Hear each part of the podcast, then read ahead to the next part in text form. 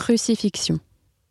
Bien que d'origine espagnole et de milieu catholique, Picasso réalise à ses débuts peu de représentations de la crucifixion. Jusqu'à un tableau peint à Boisgelou en 1930, qui est un petit format, mais qui contient une violence inouïe, des couleurs d'une vivacité crue, cruelle, des distorsions, une concentration de graphisme, des fragments de corps qui saturent l'espace de la représentation. De manière sous-jacente, Picasso convoque des représentations de rites primitifs, de rituels sacrificiels, tels celui de la corrida. En septembre-octobre 1932, le sujet s'impose de nouveau.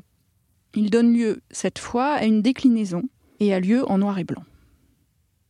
Corps disloqué, membres tordus, le Christ en croix dessiné par Picasso le 17 septembre 1932 livre une image paroxystique de la douleur.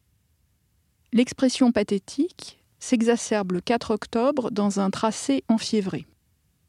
Se déclinant en variations biomorphiques, les autres encres de la série n'en sont pas moins cruelles.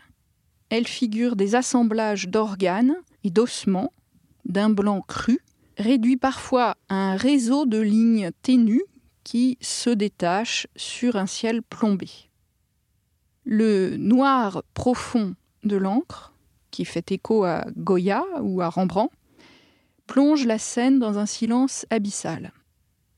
Demeurent ces vestiges d'hommes torturés qui forment un paysage minéral découpé par une lumière hallucinatoire. Sa source première, qui est une reproduction du retable d'Isenheim peint par Matthias Grunwald en 1512-1516, Picasso ici donne un tour éminemment surréaliste. André Breton voit alors en lui un peintre du modèle intérieur, c'est-à-dire un peintre qui révèle des images forgées par les rêves, les fantasmes ou les terreurs. La série des crucifixions rencontre en particulier la pensée de Georges Bataille, dont le texte consacré à Picasso, qui s'intitule Soleil pourri, est axé sur la thématique sacrificielle, touchant à la fois au sublime et à l'horreur.